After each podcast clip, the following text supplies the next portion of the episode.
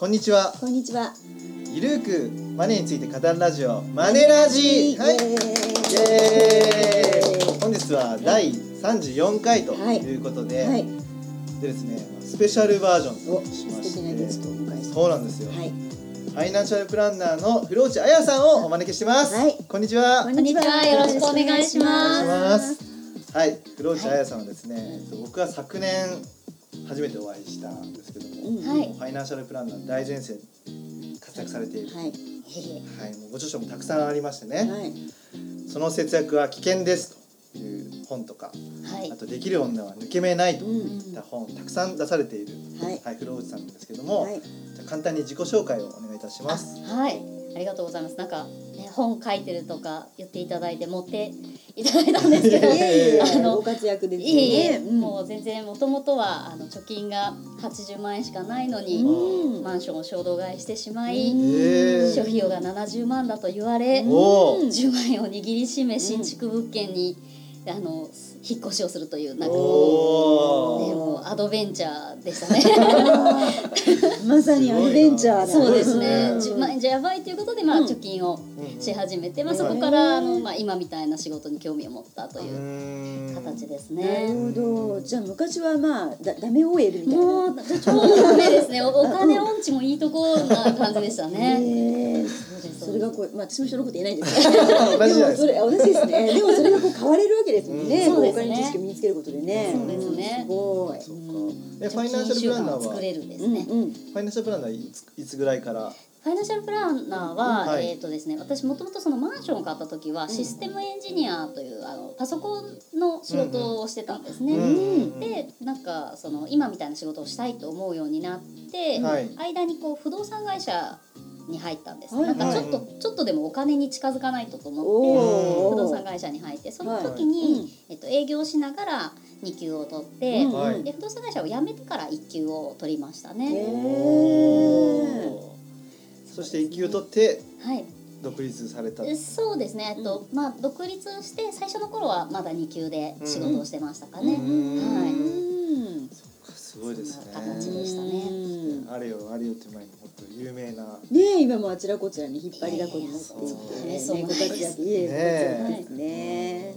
高山さんと風呂内さんはいつ頃お知り合いになったんですか？私たち実は結構前ですよね。そうそうなんですよ、ねなんかあのーそうですね、うんえっ、と高山さんが青山でイベントをされていそうですね。あたところに、のセゾンの中野社長と一緒にやっていた時に、はい。その時にゲストであの花輪陽子さんっていうまたこれも人気のファイナンシャルプランナーの方なんですけど、うんその方とやっていた時になんかお弟子さんだったんだよね。そうですそうです。あのうん受付をしに行ったそう。お手伝いで行ったんですよね。なるほど。ね懐かしいです。はい。それが今やもうこんなにねご活躍になったんですけど、あれだから何年前？あれが多分ん。2012年とかだと思う5年前ですか？5年前。はい。ですね。そそうですね。うん。なるほど。はい、そのぐらいの時から。なるほど、はい。あじゃあ結構仲良しさんですね。そうですね。はい そうですね。はあい。ーそっか。そうですそうです。で風呂内さんの、えっと得意な領域は節約っていう形なんですか？そうですね。節約とか家計改善とかですかはいねただなんか元がダメな人間なのでいやいやいやいや。あのすごい頑張る節約は多分そんな上手じゃなくあ、てわかる。共感する。わかる。なんか自動的にとはい。か楽してとあかー。いいですそうね。いうのが好きですね。気がついたらなってるみたいいいなのが好きです溜まってるみねはい。ね。すごくいいです。いいです。ねじゃあそんなプロの節約術を。はい。はい。はい。じゃあ今日はちょっと教えていただこうかなとはい。思うんですけども、うんはい。で風呂内さんには今回とあと次回もはい。2回出ていただくんですが、ははい。今回はですね、はい。まあ、節約のねうんうん。ちょっと教えていただければと思うんですけども、はい。ご著書のですね「小電車はい。のその節約は危険です」と、はい。はい、はい。中からですね、はい。ちょっといくつか、はい、ちょっとお聞きしたいなと。あのあんまり詳しく話さなくていいですね。あのあの 本買っても本らえないか本かはい。リスナーの方にね、はい。あの本買っていただきたいなと思いますので。ありがとうございます。ポイントをね、かいつまんで。そうそうそうですね。はい、というわけで、はい。じゃあ最初は家計簿をつけるのは危険と。うんおはい。ということでその心はというところを、はいはい。教えていただきたいんですけれども、はい。はい。はいそうですね。あのまあせ,、ね、せっかくお話しさせていただくんでこう聞いた人が得したなと思うぐらいはお話できればと思うんですけど、家計簿ってなんでつけるかっていうことをうん考えた方がいいなって思っていて、あのまあ、ここの項を書いたのは私が一番お金を貯めた時家計簿つけてないんですよね。で今の仕事をするようになって、うん。まあこうどういうんでしょうね分析もできなければいけないしっていうことで、まあ今は真面目につけてますけれども、はいはい。でもやっぱり家計簿をつけるという数字を記録することは別に貯金を増やさないよなっていう、まあうん。普通のことなんですけど。うん。なるほど。例えばこう家計簿をつける、ん。で現状を把握して、ううんん。でこう変えるとたまりそうっていう計画を立てて、うんうんうん。実行して、うんそれを続けて、うん。ようやくお金が貯まるんですよね。で前半全然お金貯めることに寄与してないなっていうことがまあミソですね。なるほど。で結構その家計を改善したいっていう方の話を聞いてももう家計簿が辛くて辛くてしょうがなくてうん。なんか30円合わないとかっていう悩みが多くて。でうん。もそんなに辛いんだったらうん。あんまり関係ないんだしやらなくていいんじゃないかというところがまあポイントですね。なるほど。はい。いと思います、ざっくりですよね、そうなんですよね。あの黒字になってれば OK とか、はいうん。うん。そういうところでいいかなと思いまうん。すね。なるほど。そうですよね。うん僕たちも言ってますもんね、支出の傾向が見れればいいとそうですね。ね。把握できればいいね。把握できればいいとです。ね。ざっくりね。うん、だからまあ1円単位でつけるようなねすごい完璧人間になる必要はなくて、ね、うん。はい高山さんつけてます？私もだからやっぱしやっぱ仕事が上ねあるかなので 私の家はこんな詰まってるんですか？いやいやいや、家計、いや、そうです、家計は私昔から苦手だからすごいわかるんで、はいはいはいはい。ね苦手なんだけど、はいやっぱ今はやっぱりいろいろやっぱお付き合いもありますし、はいはい。きっちりつけてますよ、いろんな会社さんに。なでしょうね。アドバイスをする人は、はい。たくさんのこう数字を見とけば、ねなんでしょうこう平均と異常値とみたいなのがまあうん分かるっていうのは大事かもしれないんですけど、自分自身がこう斧が家庭のことをよくするってことを考えた時には、もしかするとそんなにこうデータの記録には固執する必要ないんじゃないかなっていうところですよね。うん。そうですよね、うんまあ、ご著書にもありますけど自分の最優先の支出をはい意識すればよくて、うん。理想の支出に合わせる必要はない、あうんそうですね、うん。そうですそうです、うん。一応ねこうたまりやすい目安みたいなのはありますけど、うんうん別に何でしょうね。結構あのいらっしゃるんです。食事は我慢しても、はい。あの素敵なブラウスを買いたい、いいですよね。ね、でももう服が買いたいってはっきりしてるんだったら、うん。それはもういいんじゃないかなっていうふうに思うんですよね。うんうんうんうん高山さんもね成城石井とかでねバうん。ンバン、ねえ、毎回毎回言うよね。私は超浪費女みたいなさ、絶対これをラジオ聞いてる人あの人やばいよって思ってますよ。いいいじゃないですか。オンオフの切り替えがあるっていうことがね大事だと思う。ね。はい、これ成城石井から仕事来ないかな。確かにお仕事お待ちしてます。はい。じゃあ次はですね。はい。自炊にこだわるのは危険という。ああ、はい。そうそうそうそうですね。はい。はい、その心は。うん。いやもうこれこれも私自分が嫌いなんです自炊が。できない。自炊嫌 い。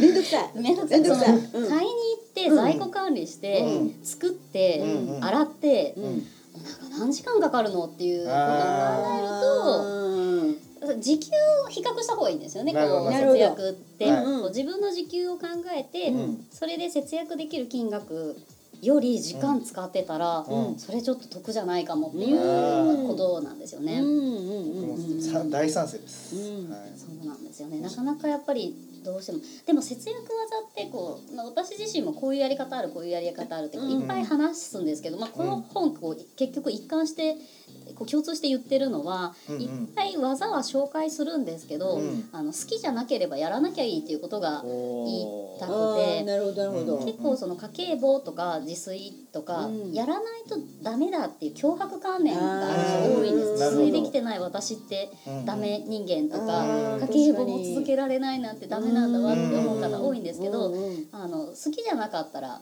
いいんじゃないっていうことが、うんまあ、伝えられるといいなと思いますよね。まあ好きだったら自炊すればいいし。そうですね。そうね、ちゃちゃができる人はできるもんね。そうそうそういう方やればいいけど、やりたくない人はね。そうそうそうそう。そうなんですよね。そうなんです気分転換になる人とかは全然いいと思うんうんですけど、うんうん。なんか結構そのお金だと数字なので数えやすいですけど、うん。こう気持ちが損してるというかすごいしんどいって思ってるとか、うん。労力をめちゃくちゃ使ってるとかって数字にならないので数え忘れるんですけどでも辛労も労力もコストですよね。うん。ああ、いいことそうです言うね。ね。うんその通りだなのでなこう、ね、数字のコストだけじゃなくって、うん。あのまあ、こうエネルギーのコストがどのぐらいかかったかっていうので、うんあの判断していくっていうのは大事かなと思いますね。なるほど。ね、僕も全然自炊してないですかまあその自炊してるんだったら他のことしたいんです。あー、なるほど。まあ、仕事でもいいですし。ね。もう映画見るとかでもいいですし。そうですね。そうなんですよ。でまあ作るんだったらみんながいるんだ食べてもらう人がいるんだったら、うんうんああ、まあたまにだったらいいかな。ってなんかさっきからなんかちょいちょい予防線が。どういうことですか？はいというわけなんですけどね、リスナーの皆さんどうでしょうかね、うん。はい。ではですね。はい。えっ、とかクレジットカードを立つのは危険と、はい、クレジット危険。クレジットカード立ちは危険と、はい。はいあるんですけど。も、はい。こちらはどうでしょうか、そうですね、あのクレジットカードよくあの女性資産のお手伝いをすると、あのなんでしょうね。何のせいでお金がたまらないのか。っていうのにクレジットカードって結構上位に来るんですね。でじゃあクレジットカードでね何を買ってるかっていう話になると、うん。旅行とかコスメとかうんが入ってくるんですね。うんえー旅行やコスメでテンションが上がって、うんうんカードでめちゃめちゃ消費するから、まあ、カードを使わない方がいいっていう、うんまあ、ロジックなんですけど、うん。うん。うん。でそれカードのせいじゃないっていうことなんですね。別にそれカードのせいじゃないよって、うんあーなるほど。うん。現金でも買わないものはカードでも買わないし、現金でも買うものは別にカードで買ったらポイントつくし保証もつくし、じゃあカードの方が良くないっていう、まあ、話なんですね。なるほど。うん。うんあとはそのこうカードで還元してるっていうことはお店側もカードでポイント還元してもいいような価格の設定にしてる可能性ありますよね。うんって考えると賢くポイント取らない人は、うん。あの誰かの賢いポイントの分定価を支払ってるっていうことになりかねないのでそうですよねやっぱりカードで徹底的にうん現金と同じ使い方をして貯めていくっていうのはいいんじゃないかなということどですね。なるほど。現金と同じ使い方がポイントですよねそうですね。まあカードのせいじゃないもんね。まあねバーンって使うのはね、自分の心のせいだもんね。そうなんですよね。まあそうそうただちょっと難しいのは、はい確かに2割増しになるっていうデータはあるんですでそれがそのこうアメリカの脳科学者の方の研究でそういうデータもあるありますし、私なんかあの EC サイトさんで、うんあのはい。ポイントサービスのそのこうプレスリリースの発表会みたいなのに行ったんですけど、はいはい。そこでもやっぱり23%増しでお金を使っちゃうっていううん。だからやっぱりおおむね2割ぐらい多めにうん定期的に使っているようなデータはあるので、うん。そそうですね。現金と変わらず使うっていうのがポイントになりますよね。うん。前回のあのラあの番組ではいコード心理学の話したんですけど、あはい多分心の罠として緩んじゃうんでしょうね財布の紐が。うんうん確かに払ってる感は少ないですもそうですんね。ね。そうですねまあ、なので、まあ、ポイントとしては現金と同じよううんにうん。カードを使えばいいよ、あそうですね。ねはい、なるほど。だからクレジットカ少なくとも固定費には使っていいと思うんですよね。そうですよね消費は変わらないのそうで。ですよねうん。ポイント貯まるしね。そうですねうんそうそうだからクレジットカードを使わないんですよっていう方はちょっと考え直していただいてあそうですね。ね。うん固定費だけは使ってみるとかもうんいいんじゃないっていうことですね。なるほど、はいなるほど。そうですねはい。はい。ではですね次は、えっ、とふるさと納税は危険と。あはいちょっとあったあ、はい、そうですね。はい。うんふるさ。と納税って、はいあのお金のキャッシュフローが難しいよねっていう話を書いていて、はい。例えば今年10万円寄付ができるという人がいた時に、はい。10万円寄付をして、うんうん。で取り返すほとんどが住民税なんですよね。うんということは今10万円払って、うん。来年の6月からうん10万円の12分割したのをちょっとずつ回収するわけですよね、ううんうん。でも来年もふるさと納税ししたいですよねきっと、うんそうするとまた10万円出すわけですよね。まだ回収できてないけど、うん。っていうことになるので、うん。あの意外とちょっとこうキャッシュフローが難しいというなるほど。時差がねはい、なるほありますどね。ねなるほどなるほど。でもそれを踏まえてやるんだったら、あのうん。お金の話って結構その損することもあれば得することもあるっていう話って伝えるの難しいですけど、うん。あのそういう意味だとふるさと納税をちゃんと使えば、まあ、確かに得する可能性の方が高いというか、うん。損しにくい制度なので、うん。あのすごい伝えがいのあるうん。うん制度で、あの個人的には大好きですけど、うん。そういうあのお金の循環が難しいってなるほどいうとこうんろはポイントになってきますかうん。ね。なるほどなるほど。まあ僕たちもふるさと納税大大好きですもんね。そうです。楽しいですもんね。そう楽しいですよですね。確かにでもうんなんかこうねいろんな論がありますよね。そうですね。そうですね。ね。理解して。国のためになってないんじゃないかとかね。まあね、セゾンの中野さんに怒られたんですよ。あーそうですか。お前ふるさと納税広めて。あ社長聞いてますか？ただなんかその自治体に、うんあのお金がいってどなんかどういうんでしょうね。その。自治体の人が工夫をしてうんお金を多く獲得してるわけですよね。うん。でしかも、うん。あの効率的な納税額って住民税のおよそ2割と言われますけど、うんそううんうん。まあ、そのごく一部をうん。自分の気持ちでうん。采配ができて、うん。でしかもその自治体側も、うん。あのなんでしょうね。何も考えずにっていうんではなくて、うわ我が村のうんうん。ここがポイントっていうのをうんこう PR の仕方を工夫してる自治体がお金を集めてうんいるわけなので、うんそう考えると、うん。なんかこうどういうんでしょうね。損得でうん寄付をするのが一概に悪いのかっていうと、うん。やっぱりちょっと結論が出にくい。ことだとは思うんです。うんなんか、その今でいうところの換金性が高いものとかポイントとか金券で返すっていうのは確かにうんややちょっと問題があるかもしれないんですけど、その自分の地場で作ってる工場だとかうん水がきれいだからこのディスプレイが作れるんだとか、うんそれって結構素晴らしいことうん。だから。うん。それで成功してる自治体さんからするとそういうこうふるさと納税ってあの損得でやるのが良くないよねっていう気流が高まりすぎるのは、うん。もしかするとそれで成功を収めてる自治体さんにとってはちょっと良くないうん。流れかもしれないので、結構こう扱いが難しい制度だなとは思いますうん。ね。うん。まあそうですようねんでもね草津の温泉とか行ったことない人がい。温泉チケットもらって行ってみたらよかったらうん次は自分のねお金で行くっていうのもあるので消費にかね貢献してるわけですから。そうなんです。あと寄付でもすごくあの効力を発揮していて、うん。あの去年とかは結構そのこう鬼怒川が決壊一昨年ですかね、うん。決壊した時に、うん。あのそこの自治体にダイレクトに納税が集まると、うん証明書を発行する事務の手間も大変と。でそれを前例を受けて去年はあの熊本の方で、うんあうん。の災害があった時はい。に別のところが窓口になって、うんあの受け付けて、うんでお金は熊本に全部うんあの送ってあげるっていうのをやっていたので、んすごくその社会的な意義も高いうん。んですよね。うん。で過去のデータを見てもふるさと納税って2008年から始まってますけど、うん2011年が突出して寄付されていて、はいはいはい。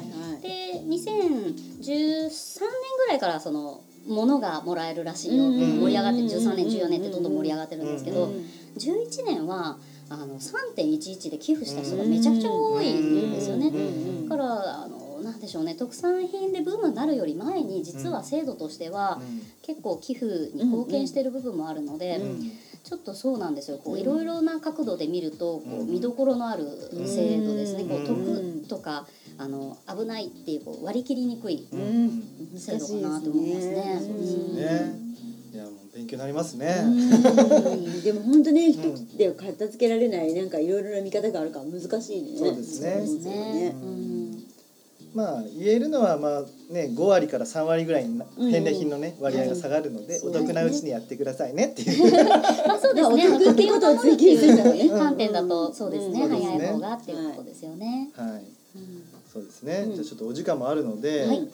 じゃあ残りじゃあ2個ぐらい聞いていいですか？はい。じゃあですね長ざ長財布にこだわるのは危険と。あこれはどうですか。うん。ね、そうなんですよね、うん。あのこれも単純にうん。別にお金たくさん持ってる人でも長財布じゃなかったっていう事例をいっぱい見たよっていうなるほど。なるほど。お金持ちが長財布ってわけじゃなくて、なるほど。ね貯められる人は貯められるからそうですなるほどなねるほどね。取らなくていいよみたいな、そう。なるほどなるほど。あ普通は危険ってことだね。しなきゃしなきゃみたいな。さそうですそうです、うん。うんなんかこうそれにとらわれて、うん。うん罪悪感を持たなくていいっていうことがまあ、あのずっとそれを言ってるわけです。なるほどなるほどそうですそうです、うんうん。特に、はい。あの思うのは、うん。最近どんどんキャッシュレスになってるので、うん。本当にあの大きい財布を持つ意味があるかどうかっていうのがど。んどん薄まってはいますよね。それはその通りですね。スマホの中に何でも入ってたりとか、うんうんうんまあ、現金使わないくなりましたよそうね。ですねうん確かに。そっか。そう考えるとねごっちりした長財布がいるかどうかっていうのはますますなるほど。なるほど必要性が薄いですよね。なるほど。なるほど。はいまあそういうことなのでお金持ちになりたいから長財布にこだわるっていうのはちょっとやめてください。まあね、こうね、長財布はいいの持ってるけどね、お金ないっていうね。そ れが一番ちょっと辛いもんね。そうそうね。はい。はい、というわけでじゃあ最後の質問うんはい。しますね、えっ、と宝くじは買っちゃダメは危険。ははい。いはいはい。そうですね。うん。はいあの結構宝くじを買う人をバカにする人がいるんですけど。いますよねいますよね。中野先生聞いてますか？これね、まさにこう取材取材して、中野先生。はい、あのちょっと近々で出るんですよ。日経の。がい。て、はい。あの宝くじがかかっちゃダメ。ダメってはい、ね記事を、はい、セゾン投資の中野社長がはい。ね、はい。一緒に出しますけど、はい。はい。はい、そうですね。でも、うん。別に何て言うんでしょうね。うん。あの例えばあのあ10枚買うと3,000円ぐらいですかね。うんうん3,000円が損するかもって思って買ってるんだったらいいんじゃないかっていうことなんですよ。うんうん。ああ、そもそもね。そうですん。んんでその3,000円損するかもって思ってた買ってる宝くじが、300円にしかならないことと、うんうん。あのそんなに損しないと思って投資した50万円が、うん。10万円になることのん。どっちが罪なんだろうっていうことなんです。うんなるほど。そうですなんで、うんその損するかもしれないって自分で分かってて、うん。で損してもいいよと思ってる金額が自分で分かってて、うん。その範囲内で投じることに何の問題があるかっていうことで、うん。自分が踏めるリスクをその範疇で取るんだったら、うん。まあ何も問題ないんじゃなかろうかということなんですね。なるほどなるほど。うん。そうですね。うんまあまあ勝率はねすごい、確かに確かにあの悪い、うん。悪いわけですけど、でも3,000円でだったら何する？とかあいや家買っちゃおうかなとか世界一周旅行行こうかなとか、うん。まあいいんじゃないですかね、うん。飲み会3,000円以上かかるよりもしかすると楽しいかもしれない。うん。なるほどそうですね。なるほど。レジャー費に計上すればよろしいんじゃないでしょうかということどです。ね。うん。まあ、中野さんのフォローをしますと、はい。まあ えっと、コツコツと積み立てて分散して投資するっていう風な資産形成のバックにあれば、はい。宝くじは僕もいいと思うんですよね。そういうのやってなくて宝くじで一台一台を築こうっていうのはまあちょっと横島すぎるかな。まあお金がたまらないのはそのねやっぱコツコツやるところが大事だと思うので、うんうんまあ、そこをやっていたら僕はいいのかなと。夢を見たい。そうですね。もう 僕も毎年買ってますし、ね、高山さんもね買ってますよね。夢をちょっと見ないとねねっていうことですね。ですねということですよね。そうですそうです。なんで別になんというかこう確率が低いとダメっていうことではなくて、うんうんまあリスクですね。自分の取れるリスクを正しく把握してるかどうかっていうことですね。うんうんなるほどうんうんはい、というわけでね、結構聞いてきてしまいましたけど。ねえでもためになるお話がそうなんですよねたくさん。はい。ありましたね。そうなんですよ。で今回はご著書から家計簿は危険と自炊にこだわるのは危険。んあとカードクレジットカードは危険。うんでふるさと納税は危険。うんで長財布にこだわるのは危険。で宝くじは買っちゃダメは危険という話を聞いたんですけども、はい。この他にもですねまだまだたくさんここの方法は危険とかうんね、例えば老後資金の目標金額を決めると危険とかうん。保険の見直しは危険とかですね。500円玉貯金は危険とか。気になる。そうですよね。うん。ポポイントカードを貯めないのは危険とか、はい、いろいろありますので。ぜひですねはい。ごしょごしょこの、えーその節約は危険です」という超電車からの本をですね、買っていただければと思います。はい。はい。よろしくお願いします。はい。はい。じゃあちょっとじゃあ風呂内さんからも改めて、はい。はい。著書の、はいます、2冊はいどうぞ。ああそうですね、はい。えーっとその節約は危険ですの方はあのどういうんでしょうね。こんなことできてない自分が嫌だとか、うんうん。罪悪感に苦しんでる人にそんなことないよということがまあ言いたい。うん。あのちょっとタイトルは挑発的ですけど あのなんでしょうね。節約をバカにするんではなくて、うん。節約ができてなくって辛いって思ってる人がまあそれいいんじゃない？それ手放して他の方法やればいいんじゃない？っていうことをまあ伝えたくてうん。書いた本ですね。うん。うん。で「できる女は抜け目ない」の方はあの正直これがあのみんなこれ満足なのかなってちょっと不安にこう思いのまんま好きなように書いたというか、うん。お金にこういうスタンスで付き合ってる人ってかっこいいよねみたいなことを、まあどういうんでしょうね、うん。好き勝手書いた本なんですけれども、意外なことに、うん。お金業界の友達の中では、うん。これまで書いた本の中で一番これが読みやすかったって言われるんですよね。なのでちょっとお金はまだあの苦手だなと思ってる人は、うん。できる女は抜け目ないから入っていただくと入りやすいかなと思いますね。はい。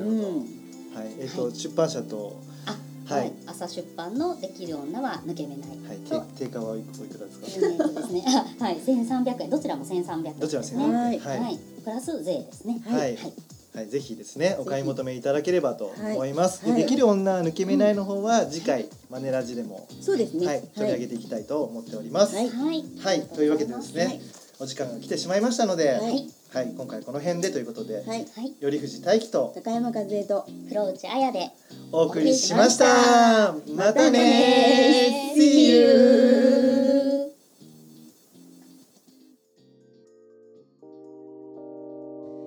この番組では皆様からのご意見ご感想をお待ちしております。宛先は info アットマークマネー &you ドット jp info アットマーク money and you ドット jp までお寄せくださいこの番組はマネー &you より藤大輝高山和恵制作リベラミュージックでお届けしました。